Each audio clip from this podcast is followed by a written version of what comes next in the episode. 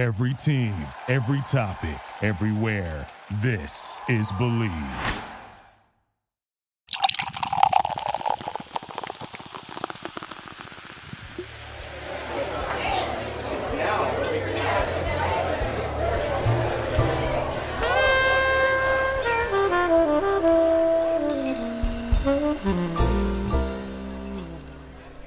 Salutations, and hello to all of my unlucky lounge rats out in that radio wave space. It's wonderful to have you joining us here for another episode of Draft and Draft. My name is Corey, your limited lore master and denizen of this here fine local establishment between your planes walking.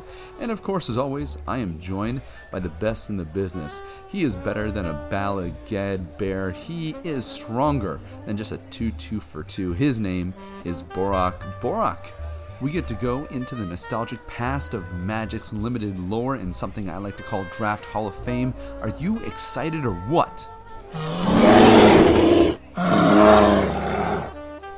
Yes, I do believe the word amped would accurately describe today's topic, but before we get into it, a little bit of housekeeping. First off, this podcast is brought to you by the Bleav Podcast Network. Check them out at bleav.com, spelled B L E A V, or wherever you download your podcasting fun.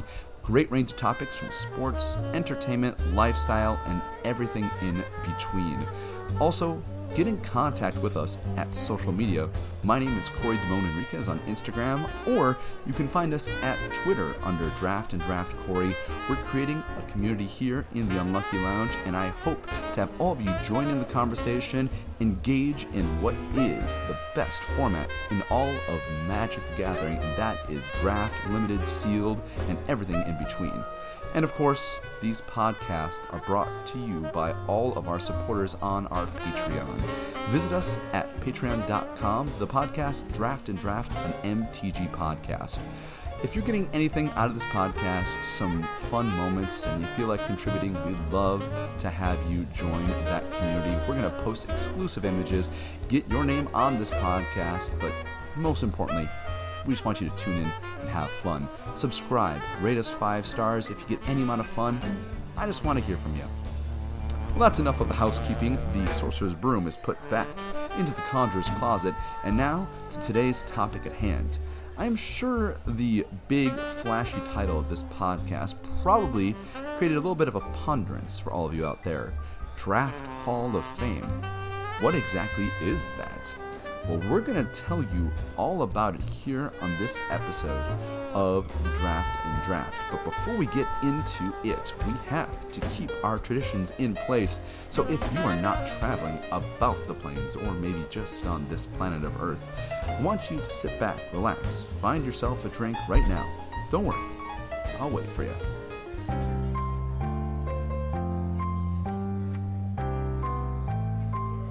Great. Then let's go ahead and cheers to the start of a new episode in a new week. This is a tradition that we like to call the Untapped Step.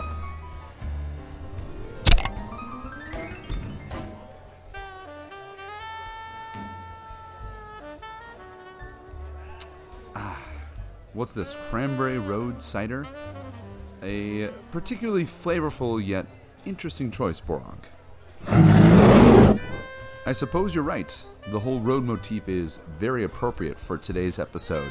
We're going to talk about the Draft Hall of Fame. But what exactly is it? Let's get some context first. We're going to take you into the Wayback Machine, all the way to the year 2009.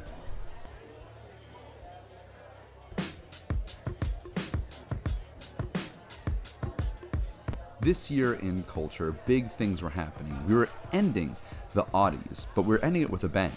The big film Avatar came out, becoming the highest grossing film of all time. The Hangover trilogy starts this year. District 9, one of my favorite films coming out of the Oddies. Uh, Black Eyed Peas, they're alive and, well, Empire State of Mind, my favorite song coming out of the Oddies, hits the airwaves towards the end of the decade, and in the world of Magic the Gathering, we had the Alara block, with Shards of Alara just having come out a few months earlier, the start of the mythic rarity Planeswalkers, were starting to become a very real thing. Conflict was on the horizon, and this is where our story takes us today. It was a lazy Wednesday. We were in the middle of doing a local game store draft, all sitting around in between rounds and kind of bored. And if you're like me and you're waiting for your next opponent to be posted, you kind of let your mind wander. And this was before the real rise of the smartphones. We had them. I personally didn't quite have one yet at the moment, but I had my DS. I just didn't want to pull it out. So instead, I went to my friend and we exchanged our binders. Doing a little casual page through, seeing what kind of things might be in the binders to lead down a road of perhaps a trade. But this would be a relatively innocuous day that would lead us down a journey that we continued for quite some time. You see, there was nothing really to trade for. My binders never were ever flush with great resources to try and spread throughout the local game store. However, it did have quite a number of memories, and memories that I was very happy to draw onto with one of my more recent friends I had just made. Friend of the show and previous appearance, Jason, him and I, we were just looking through our binders. When suddenly we came across a card that for some reason I had in there. It was a foil common, completely untradeable. But yet, we paused and smiled and reminisced about this card, how critically important it was in that set. Might be the most important common in the entire block. But why was it in the binder?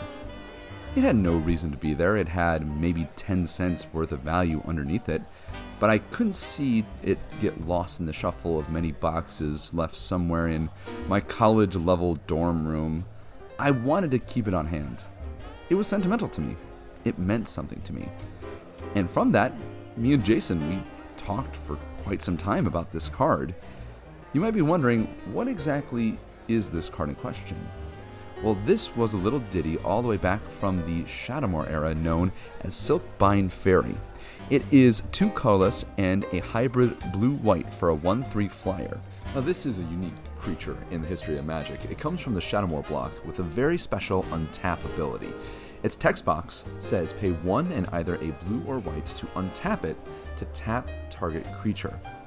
Now, me and Jason sat down and we regaled about this card, about how not only did it just so clearly articulate what the format was about with the introduction of hybrid mana in a different kind of universe than what Ravnica brought to us a few years earlier, but it also brought us that crazy untapped symbol something we thought we wouldn't see again for a very long time. Something that was so unique to the flavor of Shadowmoor, the world changing on its head.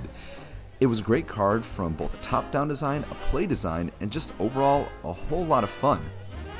Now, I walked away from this casual conversation more struck than I thought I would be.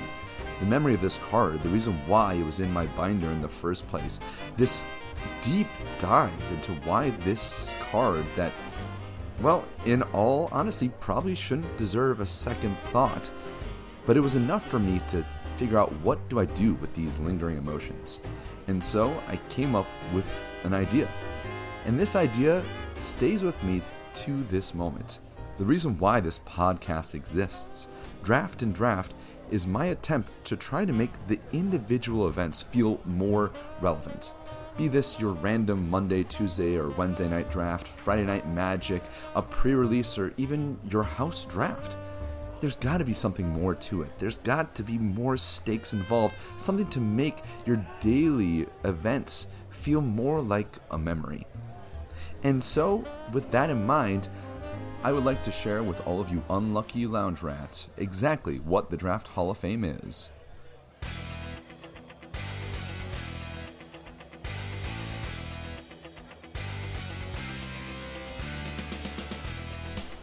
The Draft Hall of Fame is a series of individual cards that qualify after you go undefeated with any given limited deck.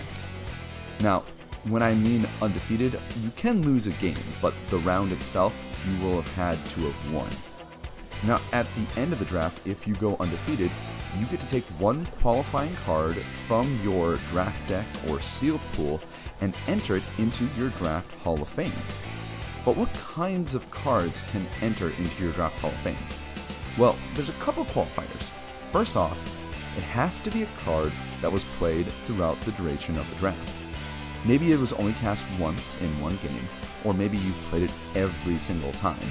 That doesn't matter, but the card has to have been cast. So from the hand, from the library, could be a permanent, could be a spell, could even be a non basic land. But the card itself has to have been played at some point in the game. If it's a card that was in the sideboard and came in, that can qualify. If it was a card that was in the deck but never got cast, unfortunately, that would not qualify. You actually have to have had some kind of tangible experience with the card. What other qualifiers is a card required to have in order to make the Draft Hall of Fame? Well, there's two very important factors. First off, the card itself, it has to be a premium card. In layman terms, it has to be a foil card. This was one of those kind of hotly debated kind of qualifiers, but we wanted to make sure that there was just a little bit more stakes and a little bit more variance into each draft. So sometimes you get to qualify something for Draft Hall of Fame, other times you do not. But it has to be a premium card.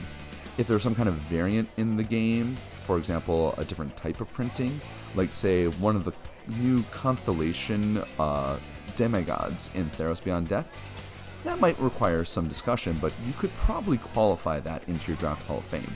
But it has to be some kind of variant. A foil, absolutely great. Some kind of promo that was maybe in something, all the merrier. But that is one requirement of your card. The second really important qualifier, it cannot be a rare card or a mythic. The reason we established this rule is, in general, we found that rares tend to take over a game and don't really say much about the limited format itself, but instead maybe about the power level of that individual card. Also, there could be a little bit of a feel bad. Say you draft a foil rare and then ends up in the Draft Hall of Fame. Typically, we keep those cards in the Draft Hall of Fame and we don't pull them out. I have cards here that have been in my Draft Hall of Fame for over a decade now. That being said, rares, we want to keep them out just to make sure it's more about the draft portion than the power level of the cards themselves. Another side note for clarity that was helpful for our group is that it doesn't matter the type or kind or format of draft, just so long as you actually go undefeated with the deck. This includes different types of draft formats sealed, draft, uh, Rochester, Winchester, any of those kinds, totally fine. One little exception cube draft. I'm fairly confident the owner of the cube probably doesn't want you to take one of their cards and put it into your Draft Hall of Fame. This also includes formats. So, when Draft Hall of Fame first existed, there weren't supplemental products like Conspiracy or like Battle Bond. Also, when you get to double Draft Hall of Fame with a Battle Bond friend, that's some pretty sweet sauce right there. Hashtag bring back Battle Bond 2. I want some more of those Commander lands, folks. Alright, I'm off my soapbox. Back to Draft Hall of Fame. So it doesn't matter the type of card you're drafting, be it a supplemental product, a main product, a core set, or even a chaos draft. Any of those cards can potentially qualify you. One last rule that's also worth some clarity for qualifying a card into Draft Hall of Fame, and that is with the different types and kinds of tournament structures that could be involved. Clearly, there are larger scale events like, say, a PTQ or a GP versus your Friday Night Magic event. However, regardless of the number of rounds that a particular draft has, well, you gotta go undefeated with it. Let's say you go X and 1 in a GP and you make day 2. Sorry, cannot qualify a card into your Draft Hall of Fame. To me, this increases the integrity and gives all the cards the same story of, man, I went undefeated while playing this deck. That's a good universal rule, keeping the whole thing on the same page. Certainly not all cards are on the same page, both physically and metaphorically, but I do want to make sure that we see that all of these cards do have that same universal value of being in an undefeated deck. So we talked about the Draft Hall of Fame, how to put cards in it, but why do we do Draft Hall of Fame in the first place? Well, it goes back to kind of how I started this before. It gives each draft just a little bit more stakes without increasing or making people pay more for those drafts. I love the sense of being on your toes, playing for that honor of adding another card into your Draft Hall of Fame. Also, you sometimes when you get into those deep formats, you've got that pet card, the one card that you love more than anything. You want to put that in your Draft Hall of Fame. It helps you create that narrative, that legacy with yourself to say, I remember that card.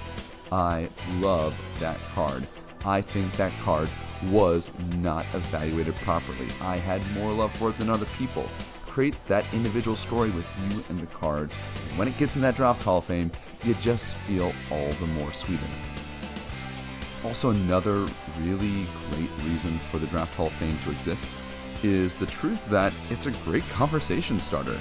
You've got a couple people at your local game store, everyone's doing this together. You run back into them after a few days and you ask, What did you get in your Draft Hall of Fame? New story creates a whole new narrative for a draft, and you're off to the races. I've in fact brought this concept to some new local game stores that I've never been in before. That was a really great way to just kind of get a conversation flowing. You can have people come back up to you later on, and boom, instant conversation maker. And when we have to work, you know, 50, 60 hours a week, because let's be honest, there's no such thing as the 40 hour work week anymore for most people, it's pretty convenient when you have something that easily starts up a conversation without much effort. Well, that in well, that in a nutshell is the Draft Hall of Fame. Now, let it be known these are the rules that me and my friends came up with, and we found a lot of success with it. But whoever you draft with, be it your house draft friends or the people you constantly meet up with at your local game store, you can start this up in whatever way that you would like to. What's most important is finding a way to turn these random drafts into a greater personal narrative, something for you to walk away with and remember.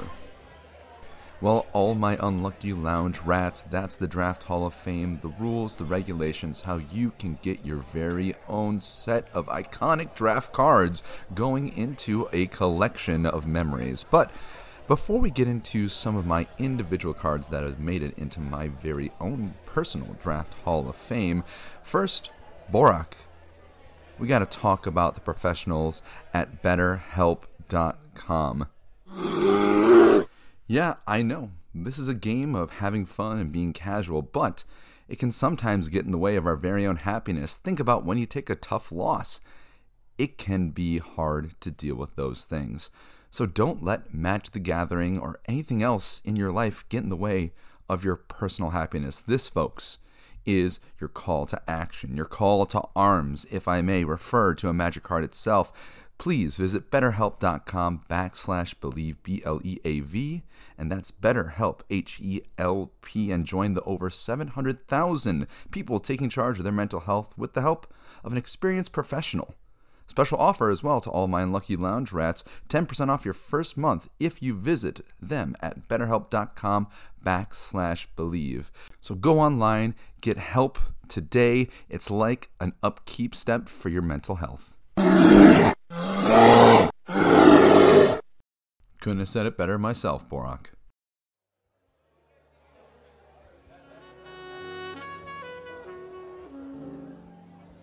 And we are back, all of my unlucky lounge rats, and we're going to go ahead and delve even more into the Draft Hall of Fame. The first half, we talked all about it the rules, regulations, and how you might be able to make your very own Draft Hall of Fame with your local game store crew. But now, I'm going to open up my binder dust off a few of these cards and go back into Magic's history and highlight some of the biggest commons and uncommons that we may have well forgotten about if not were for such a practice like this Draft Hall of Fame, or as I like to call it, the DHOF. Well, yes, Borak, I did come up with that acronym all myself. Draft Hall of Fame. I mean, come on, doesn't it just roll off the tongue? And aren't I just so clever? Yeah, sorry, Borak. I'm just being a little silly, a little extra. But neither here nor there. Let's get to the Draft Hall of Fame. As I mentioned before, Silkbind Faerie was the card that kind of kicked off the whole shebang bang. So we kind of grandfathered it in, and it became the first pseudo card to make it into my Draft Hall of Fame. But after the Silkbind Faerie, the other card that kind of got us to start up this Draft Hall of Fame was a little number from Shards of Alara. We still talk about it. It's Sprouting Thrinax. It's a 3 3 for black, red, green. Creature Lizard. When it dies, you put three 1 1 green Saproling creature tokens into play. See, I love that Sprouting Thrinax is actually the first official card in my Draft Hall of Fame because it so excellently highlights this whole exercise in the first place. Because this was a draft that, in most cases, I would love to forget. A draft that was way worth letting it go in the back recesses of my mind to be lost in the long term memory. Because this draft is perhaps the worst type of draft that you could ever encounter when you go to your local game store. What is that? I'll let you think about it for a sec.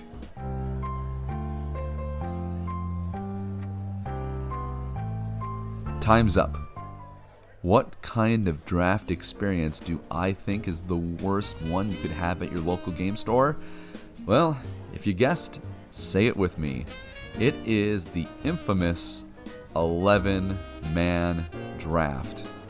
Oh, brother, who loves an 11 man draft? Is the answer actually nobody? If that is true, then you are correct. The 11 man draft is that awkward number where you can't split up into two pools of six, as a 6 and a 5 just doesn't work. And of course, with the 11 man draft, you can wish any hopes of tabling anything right out the window. Bye bye reading signals, bye bye trying to find what comes back around. You're just gonna get what you are going to get. And for my unlucky lounge rats, who remembers Shards of Alara as being that first big three color block, being able to read your signals and figure out which of the five shards you would end up in is so very important. Most particularly because you really need to hone in to find your fixing. We had the tapped tri lands and we had the panoramas, and of course we had the obelisks, the monolith variants. But in all truth, it was hard to find your fixing. Your best strategy ended up being mainly in two color and then splashing for a third one to find your shard, but you really only have a finite number of choices that you could splash in. Or, of course, you could go with the off the wall, five color, draft anything that's good, and hopefully shamble some bit of random fixing around to make the deck into a deck. But what about this draft in particular, this dreaded 11 man, where you just gotta cross your fingers, clench your butt cheeks, and just pray to any of the magic gods that you just might be able to put together a coherent 23 cards? Well, this is where I learned the important lesson of reading your room and trying to figure out what might be the best possible configuration for the cards that you're going to draft. Because you see, in that 11 man draft, by some crazy stretch of the multiverse, that sprouting Thrinax that I opened in pick one, pack one that I had to pass on for a bomb rare, friends, that card tabled through in the 11 man draft.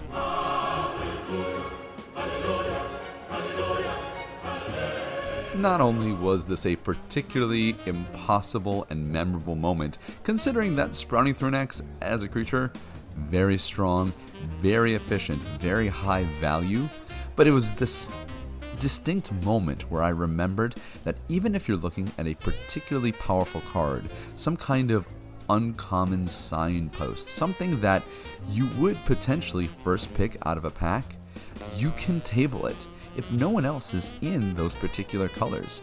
Don't always feel like you need to take the strongest card for your build when you have a lot of pieces you have to build into the deck. One of those things being, for example, in Shards of Alara, your mana base, your color fixing. That can be so much more important than just having the strongest cards in the world that you literally just can't play because your lands don't line up well. It was a lesson that I learned that I felt was a good one to always take away from, and tabling a signpost uncommon in a 11 man draft pool, man, I don't think I'll ever forget that craziness, and I don't think that kind of craziness will ever happen again.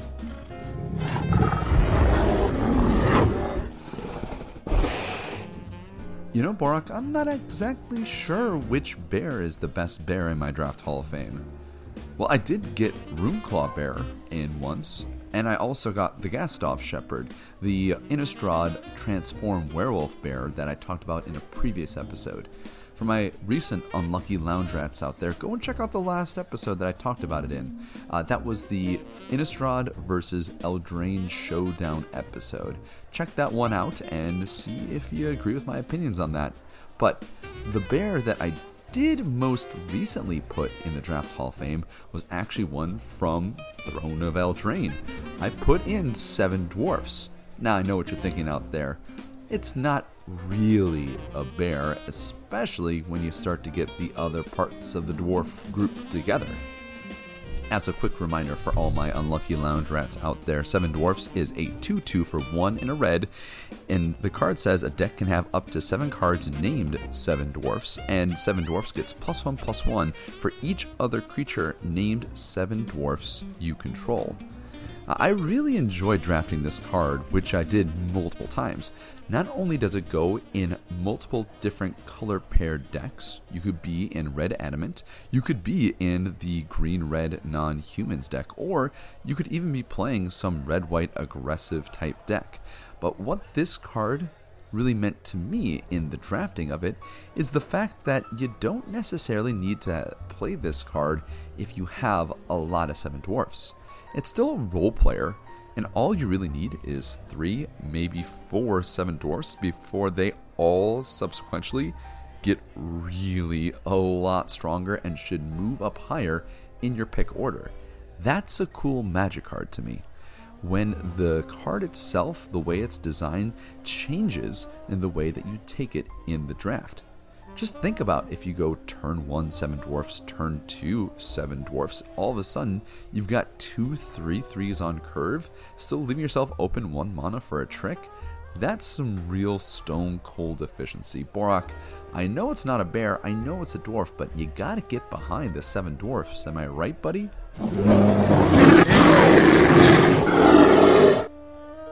I mean, I get it, it's not a bear, it's a dwarf, but it's a 2 2 for 2. You know what? We'll debate the better nature of what a bear actually is later on. Now, I have one more card that I want to talk about that I made into my Draft Hall of Fame, but it's going to be a bit of a lead in for next week's episode, as next week's episode is something that I like to call The Day the Swamp Dried Out. Well, that's your first clue. Your second clue for what this card is well, this card is what is considered the beginning of the era of the mythic uncommon. The uncommon card that, in its limited format, is an absolute bomb. A must not pass. Something that is arguably stronger than maybe every single rare in the set while playing in a limited environment. And my final clue for all of you is that this card has no less than three separate keyword mechanics. What card is it? Well, maybe you can find out. And if you think you know, I want you to tweet at me, Draft and Draft Corey, and you can tell me what you think this card is that's leading into next week's story time episode. Also, you can go to our Patreon. I'm going to post some photos of my very own Draft Hall of Fame. And if you have some stories you want to see from these individual limited cards, then I want you to send me a message. And just maybe when we go back to our Draft Hall of Fame episodes, I can talk about some of these cards, give you the great stories behind them, and make sure that we can really raise up these wonderful drafts and make them more than a random thing and into stories that stay with us for a long time. But that brings us to the end of our episode. Once more, this podcast is brought to you by the Bleav Podcast Network. Check out their shows wherever you download your podcasts or at Bleav.com. And join us on social media. You can find me on Twitter at Draft and Draft Corey or on my Patreon. That is Draft and Draft, an MTG podcast. Just post some things I want you to get in the conversation, and we'll have ourselves a magically good time. That pun is totally intended. Well, it looks like I have found the bottom of my bottle, and so we've reached the end of our episode. So until next time, go out there and make some magical memories of your own. Hit up your local game store, enjoy your Friday night magic, and we'll see you back here next week in the Unlucky Lounge for another episode of Draft and Draft. Thanks for joining us, everyone.